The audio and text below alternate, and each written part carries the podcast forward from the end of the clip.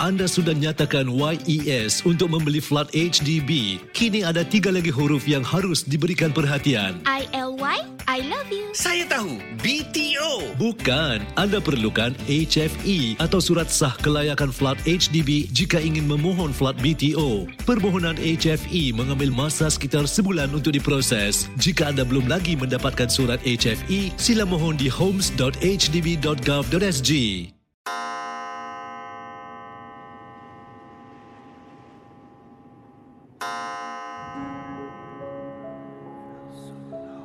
Selamat datang para pendengar Misteri Jam 12.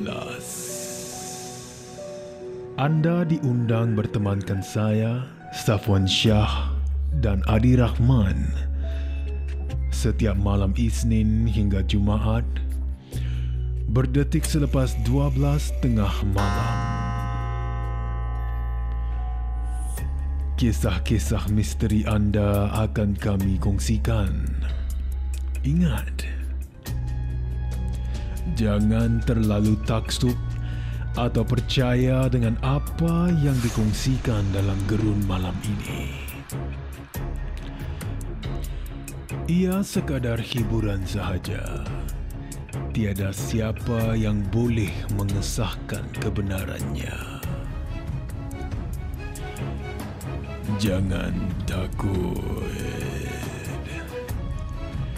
lawan.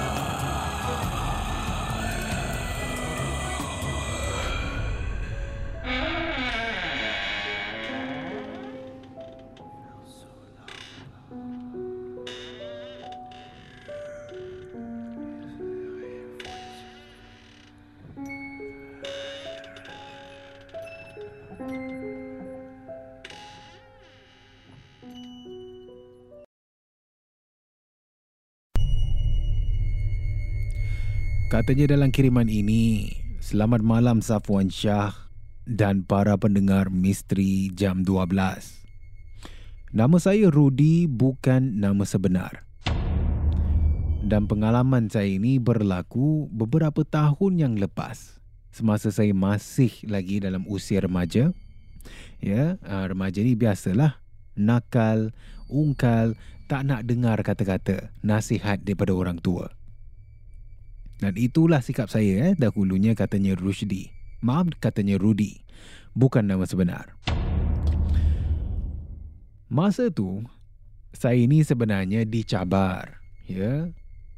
Dicabar oleh teman sekolah. Lebih tepat lagi macam dipengaruh jugalah oleh mereka ni sebab mereka mengatakan saya ini seorang yang penakut. Ha, tak pernah alami pengalaman-pengalaman misteri. Tak pernah nak cuba menguji keberanian dan sebagainya.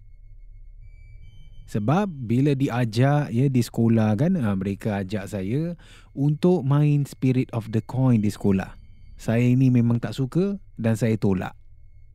Ha, jadi semenjak itulah mereka ni akan mengejek saya ya, memanggil saya ini penakut, uh, mungkin uh, katanya eh, tak berani dan sebagainya. Jadi sampailah satu hari ini katanya Rudi, uh, katanya Rudi dah tak boleh tahan lagi. Dah tak boleh angkat lagi lah gurauan mereka ni, sindiran mereka. Saya pun ambil keputusan sebabkan tekanan kawan saya ini untuk melakukan perkara bodoh ini. Dan kepada para pendengar misteri jam 12, saya nak ingatkan sekali lagi kepada mereka yang lemah semangat, jangan kita terikut-ikut. Dengan apa yang kita dengar dalam rancangan satu jam ini, anggaplah semuanya sebagai satu perkongsian dan pengajaran sahaja. Dan tiada siapa boleh mengesahkan kebenarannya. Jadi balik kepada kisah Rudy saya pun ambil keputusan kan? Ha, sebab dah tertekan sangat dengan gurauan dengan sindiran daripada kawan-kawan saya di sekolah. Saya pun ambil keputusan untuk melakukan ujian ini. Untuk menguji keberanian saya. Di mana kita akan berdiri di dalam bilik yang gelap seorang diri dan lebih berkesan jikalau tak ada orang lain lah berada di dalam rumah. Jadi duduk di dalam bilik yang kosong ni katanya Rudy dalam keadaan gelap dan hanya berdiri di tengah-tengah bilik tersebut. Ataupun sandarkan belakang kita ni pada dinding dan duduk berdiam sahaja. Sekurang-kurangnya selama lebih 5 minit. Dan dalam kegelapan tu berada seorangan ya, katanya Rudi, kita hanya perlu mendengar sahaja apa yang akan berlaku. Dan itulah katanya Rudi yang saya lakukan. Sebabkan diejek, disindir oleh teman-teman saya.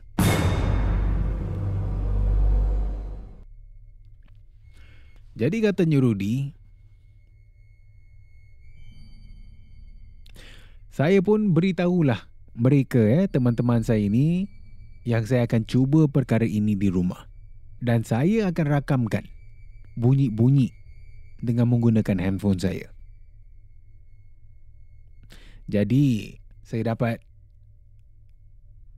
hentikan sindiran yang saya terima di sekolah daripada kawan-kawan saya inilah. Jadi para pendengar misteri jam 12 malam tu bila saya balik dari sekolah saya tunggu masa yang sesuai untuk lakukan eksperimen saya ini.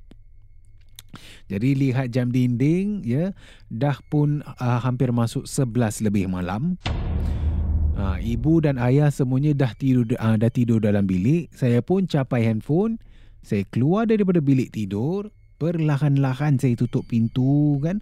Saya masuk ke dalam bilik store dan matikan lampu.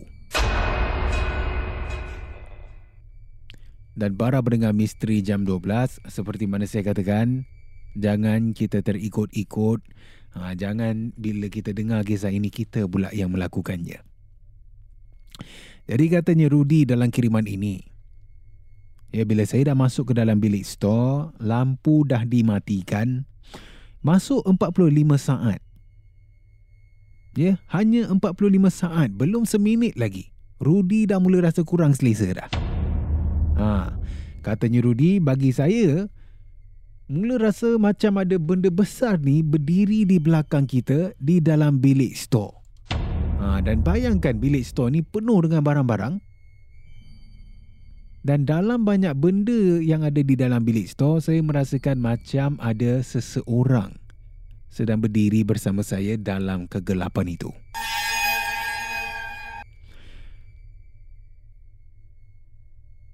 Dan bilik store saya ini katanya Rudy tak besar mana pun. Ya sebabkan ada barang-barang di dalam dan uh, paling-paling pun ya dua orang saja yang boleh berdiri di dalam. Jadi kemudian semakin lama ya Rudy berdiri seorang diri kan dalam kegelapan semakin bertambah seramnya Safwan. Tak silap saya dah masuk seminit lebih berdiri dalam gelap tu Ini jujur saya katakan. Mungkin permainan minda dan mungkin tidak. Sebab saya tak nampak apa-apa. Ya, seminit lebih saya berdiri seorang diri ni dalam bilik store yang gelap. Mulalah bunyi-bunyi yang pelik. Dan antara bunyi macam ada benda tergolek dalam bilik store tu. Bunyi macam barang-barang dalam store tu pun diheret, dialih dengan sendirinya. Dan yang menyeramkan lagi, katanya Rudi, bila saya sendiri ni berdiri di dalam kegelapan, ini dah masuk 3 minit lebih lah Safwan. Tak tahu kalau ini betul-betul permainan minda ataupun kebetulan sahaja. Ataupun memang benda ini berada bersama saya dalam bilik store. Tapi Rudi dapat rasakan macam badan Rudy ni dicocok. Ya, dicocok oleh seseorang di dalam kegelapan tu. Ya, bayangkan macam ada jari telunjuk ni dia cocok badan saya ni katanya Rudy. Walhal saya seorang diri. Jadi bila dah rasa macam tu, tak sempat pun nak diri di dalam uh, 5 minit. Bila dah dapat rasa macam ada sentuhan jari terus saya cabut buka lampu, ya, saya hidupkan lampu dan terus keluar lari daripada bilik store. Dan semenjak malam tu lah, semenjak malam tu, Saya tak nak buat lagi benda ni. Tak kira lah kalau kawan saya ni nak mengejek saya ke. Ha, dia ajak saya untuk bermain ritual-ritual ni seperti Spirit of the Coin. Memang saya tak nak lakukan sebab ini tak akan bawa manfaat kepada diri saya. Dan juga kepada para pendengar katanya Rudy dalam kiriman ini saya tak galakkan untuk sesiapa pun melakukan perkara ini. Sebab jujur saya buat saya yang rasa takut. Dan malam selanjutnya katanya Rudy, memang tak beranilah saya nak tidur dalam kegelapan. Ya, untuk beberapa hari. Sebab teringat benda yang berlaku walaupun ya, walaupun tak seseram mana pun, tapi kalau kita seorang diri ini memang tak terkawal lah perasaan takut kami. Sekian, selamat malam dan selamat mengendalikan Zafwan. Misteri Jam. 12. Terima kasih kerana mendengar Misteri Jam 12. Terima kasih kerana rancangan satu jam ini jam 12. seperti mana yang selalu diingatkan. Jangan mudah percaya, jangan terikut-ikut dengan kisah yang diketengahkan dalam rancangan satu jam. Misteri Jam 12 Gerun Malam. Sehingga kita jumpa lagi di dalam satu lagi malam. Misteri jam 12 satu lagi malam. Gerun. Misteri jam 12 malam. Malam.